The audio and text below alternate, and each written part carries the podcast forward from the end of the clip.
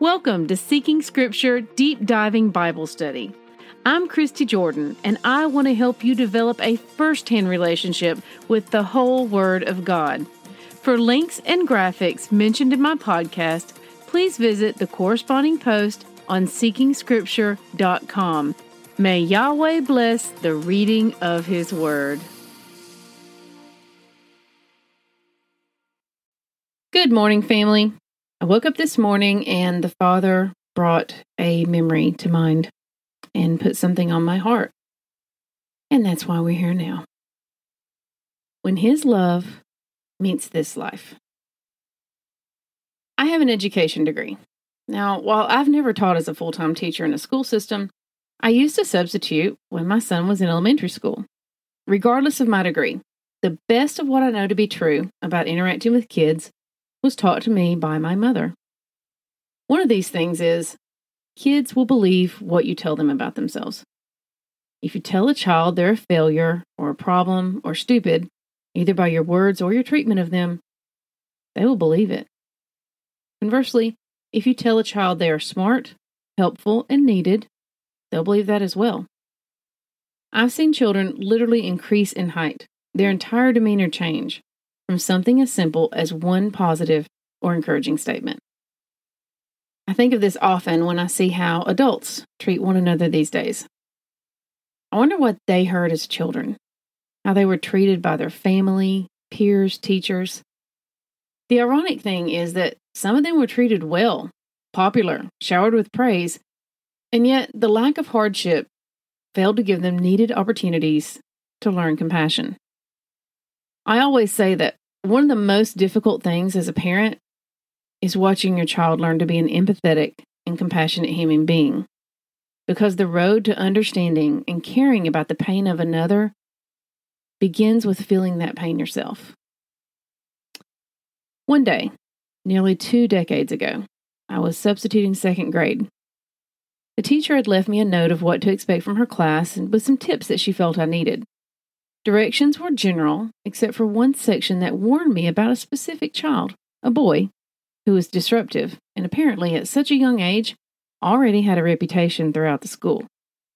I was told that I could just sit him off to the side or send him to the principal should a problem arise. Now, while I wasn't in any way the Bible reader I am today, I still had a close relationship with the Father, and by this point in my life, I'd already begun praying that He let me see people as He sees them, feeling his love and hope for them. This young boy walked in defeated, and my mother's heart immediately attached to him. Some might criticize what I'm going to tell you next, but I'm going to be open and honest here. I decided to experiment on that kid that day. As soon as I called roll, I pulled him out and asked him to join me at the board. I announced that he was going to be my helper that day because I had heard great things about him. His face went from fear at being called up to shock at my compliment to understandable distrust. Still, I persisted. Throughout the day, rather than writing names on the board when someone acted up, this was a lively class, y'all. I played a game called Caught You Being Good and wrote their name on the board for that instead. My little helper did the honor for me each time. I made it a point, of course, to have everyone's name on the board with multiple check marks for their positive infractions by the end of the day. I even let them snitch on one another, provided they raised their hand first and paid a sincere compliment to their classmate, choosing different ones each time, until the whole class had been publicly commended by their fellow students. Their reward? Well, when I was asked about that, I realized that I had not actually thought out this plan, um, as it had developed on the fly after I arrived. So, what did I do? If anyone guessed that my fallback would be food, you'd be right. But not actually food itself, which is even more stunning. Now, I wasn't blogging at this point.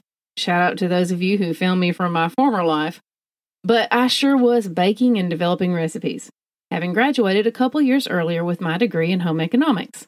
And so, when asked what their reward was, I began describing a dessert I had made for my husband the previous week.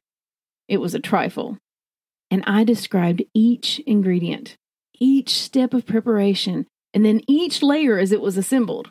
I used my best storyteller skills and had those kids leaning in, oohing and ahhing at each step as I built to the finale of describing the flavor and texture of that first bite.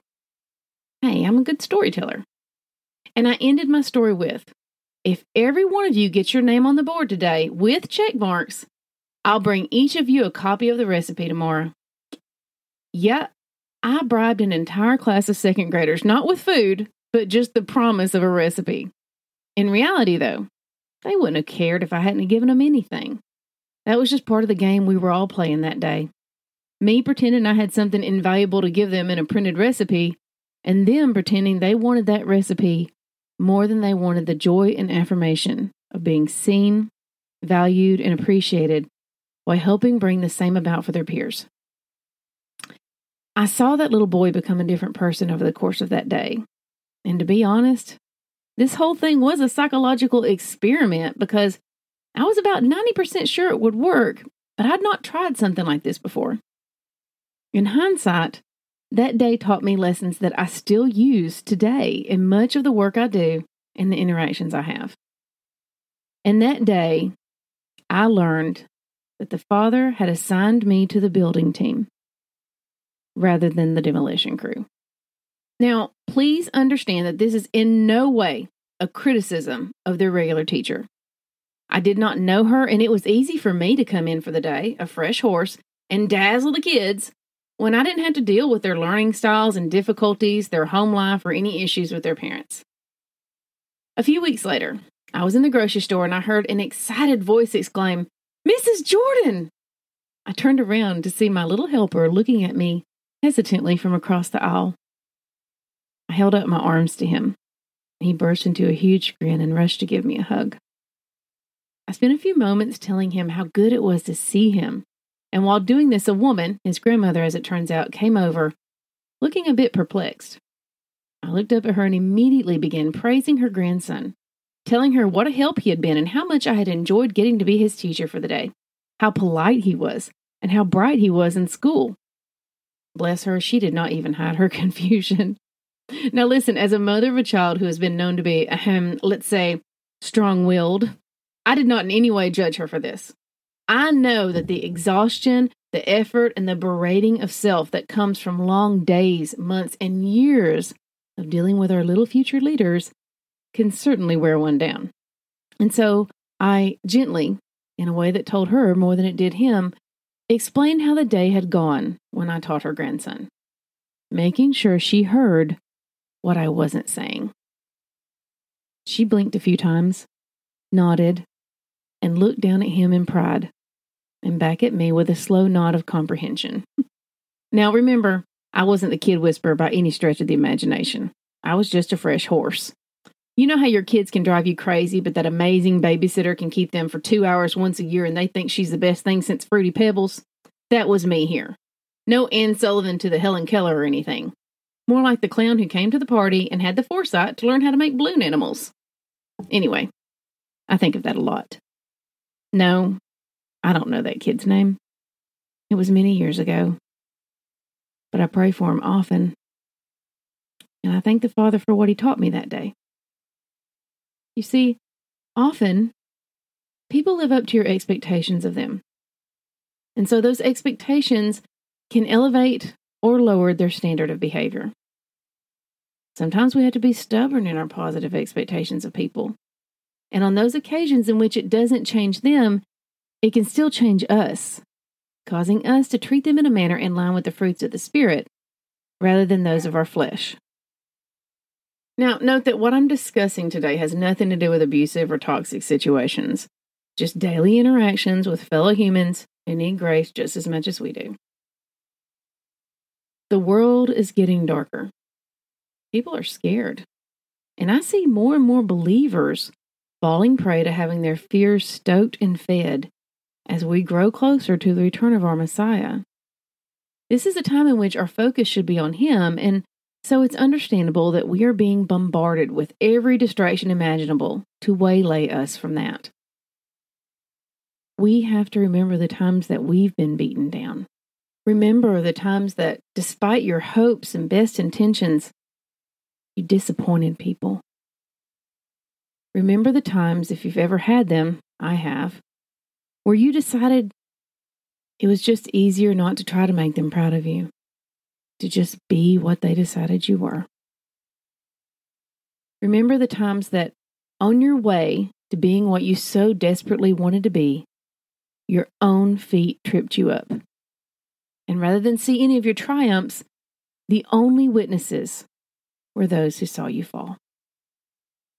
Now, soften your heart to the fact that everyone around you is doing the best they can in this moment. And in most circumstances, we have a choice to either kick down or give a hand up. We must realize that the world teaches us to kick down. But Yeshua, Jesus, teaches us to give a hand up. It's not easy being a human these days. But When you follow the Father, you have a light and love within you that comes directly from Him. Just as one might say that I have my mother's hair color, we should just as easily be recognized by she or he has their Father's heart. Step out from the crowd today. Obey the voice of the shepherd. Recognize that he left the 99 to find you. And if we love as he loves us, if we share just a fraction of that grace that we ourselves have been given, we might help others to remember what his voice sounds like too. That they too may be found. As I have loved you, so you must love one another. John 13, 34.